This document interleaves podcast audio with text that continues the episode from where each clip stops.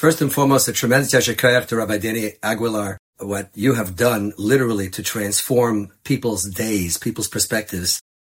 Stories to inspire.org is really something that has taken off in a way that people literally rely on it for daily chizuk. People literally rely on it sometimes for insights in Torah that they otherwise would never, never arrive at. So just what a tremendous yashikayach. And not just that you're doing it, but how you're doing it with a tremendous amount of dedication, mesirus nefesh. It's not easy to continue this, and I really salute you for that. All of Klal Yisrael owes you a debt of gratitude. I'm very, very fortunate that you asked me to, to speak. I feel really, really humbled by your request. You have some of the most amazing speakers in the world that regularly hold forth on, on your site. So really very humbled by it.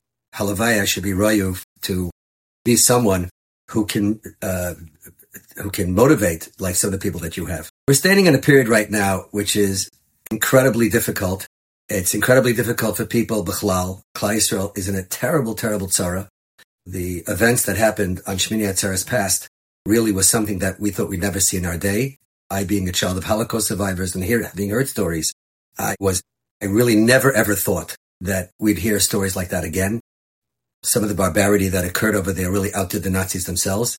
And so all of us need to be somewhat reflective about what it is that we're supposed to do at this point in time because we feel helpless. The war is raging some thousands of miles away. We are here.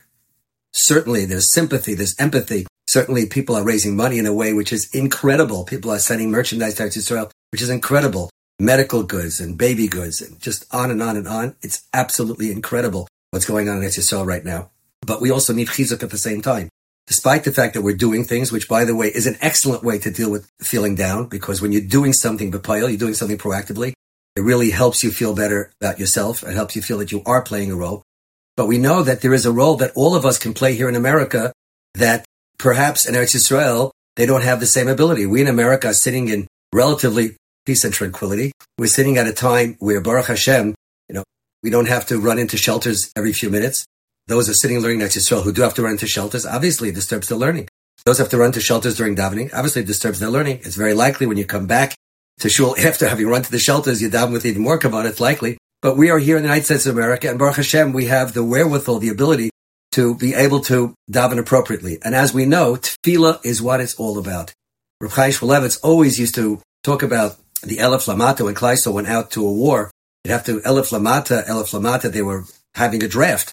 And one of the things that Chazal bring down, Medrash Rabbah brings down, is that Elif Lamata, that there were 1,000 who would stay behind the war, and it would be, they would not go into battle. They had a thousand people, 1,000 Elif Lamata, that all their job was, was to daven. They would do the Mamadais, they davened to HaKadosh Baruch Hu. They pleaded for HaKadosh Baruch Hu's Rachamim. And it was they that were as crucial as the people on the field. So therefore, even though in Eretz Yisrael they're fighting on the field, we have an ability here in the United States of America or wherever you are in the world. If you have a little bit of menuchas hanefesh, if you don't have to keep running for the shelters every few minutes, you have an ability to do something which is incredible. You have the ability to go out and to daven and to literally wage war. We have that ability. We have an ability to go out and wage war. And we start to understand this as the war progresses. We start to feel this and understand it. And HaKadosh Baruch Hu reveals to us his game plan, so to speak. That HaKadosh Baruch Hu reveals to us that what he's doing right now is something which is incredibly unusual. And that is that he's making at the same time Klal Yisrael is being hurt, the same Klal that Klal Yisrael had suffered a tremendous, tremendous blow. At the same time, we're hearing stories where there are nisim that are happening for people at the front and other places. Hashgacha pratis that's off the charts. It's almost like a Kadosh Baruch Hu doesn't have a need anymore for Derech HaTeva. And there are things that are happening that are absolutely incredible. HaKadosh Baruch Hu is bringing about a tremendous, tremendous tshuva movement right now with tens of thousands of people putting on tzitzis and tens of thousands of people putting on tefillin for the first time. It's incredible that soldiers are handing off the tefillin to each other in five minute bursts so that everybody gets a chance to put on tefillin. It's unbelievable what's happening over there. And the other stories that are coming out of people who whose houses within the terrible slaughter of that horrific day, that horrific Shabbos Shmini Atzeres, that horrific day, that there were terrible shchitas going on. There were pockets where there were nisim gluyim, where people closed their moshavim for Shabbos, or people put up mezuzah, or another mitzvah, stories about tzitzis. It goes on and on. It's incredible. It's incredible what's happening. So with that in mind, I'd like to share a story with you and then get back to the, point that we're attempting to make. There's a Yid who lives in Yerushalayim. His name is Harav Eliyahu Borer. Eliyahu Borer is the Rosh Yeshiva, what's called Chevron Geula.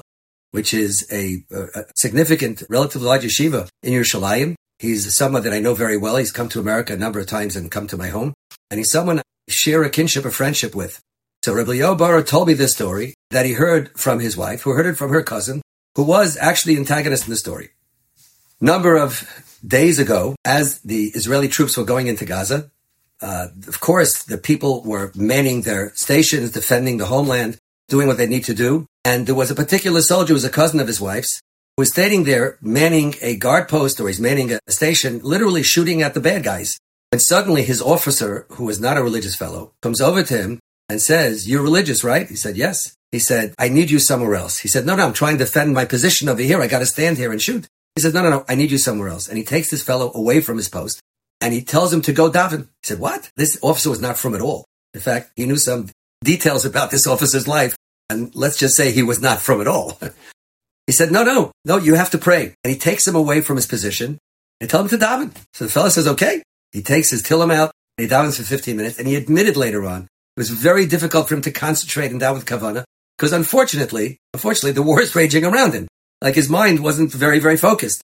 He also was like shocked by the fact that this officer who was clearly not frum, you know, didn't seem to have much of a spiritual connection, was asking him to daven. He finishes davening, I think it was 15 minutes, and after 15 minutes, he wants to go back to his post. And the faked, his officer, comes over to him and gives him a tremendous beer hug. And he said, you saved the day. He said, what? Says, your prayers saved the day. He says, he felt like guilty because he felt he could have maybe davened with more focus. He says, what do you mean to save the day? Said, let me explain to you. What many of our listeners and, and viewers don't know is that Israel has different mechanized divisions and they have different vehicles for different aspects of the war. And they have what's called personnel carriers, APCs. They have personnel carriers. They're armored. They have armor. They're not as armored as a tank. They don't have the, we- the, the weapons of a tank, but they are armored vehicles and they transport troops in them. They carry between 10 and, and 16 people to an, A, to an APC. Each one carries about 10 to 15 people. And that's how they transport the troops. Now they're built, the chassis is like a tank chassis, but the top is not. It doesn't have heavy armaments, has relatively light armaments. And many of these are very, very vulnerable to attack because they don't have the heavy armament that a tank has. They don't, many of them don't have the systems to prevent getting hit like the tanks have. The tanks, the Merkava 4 has all these systems to deter missiles and, and projectiles. These don't have that. So the officer tells him three of them, three of the, per- they were filled with people.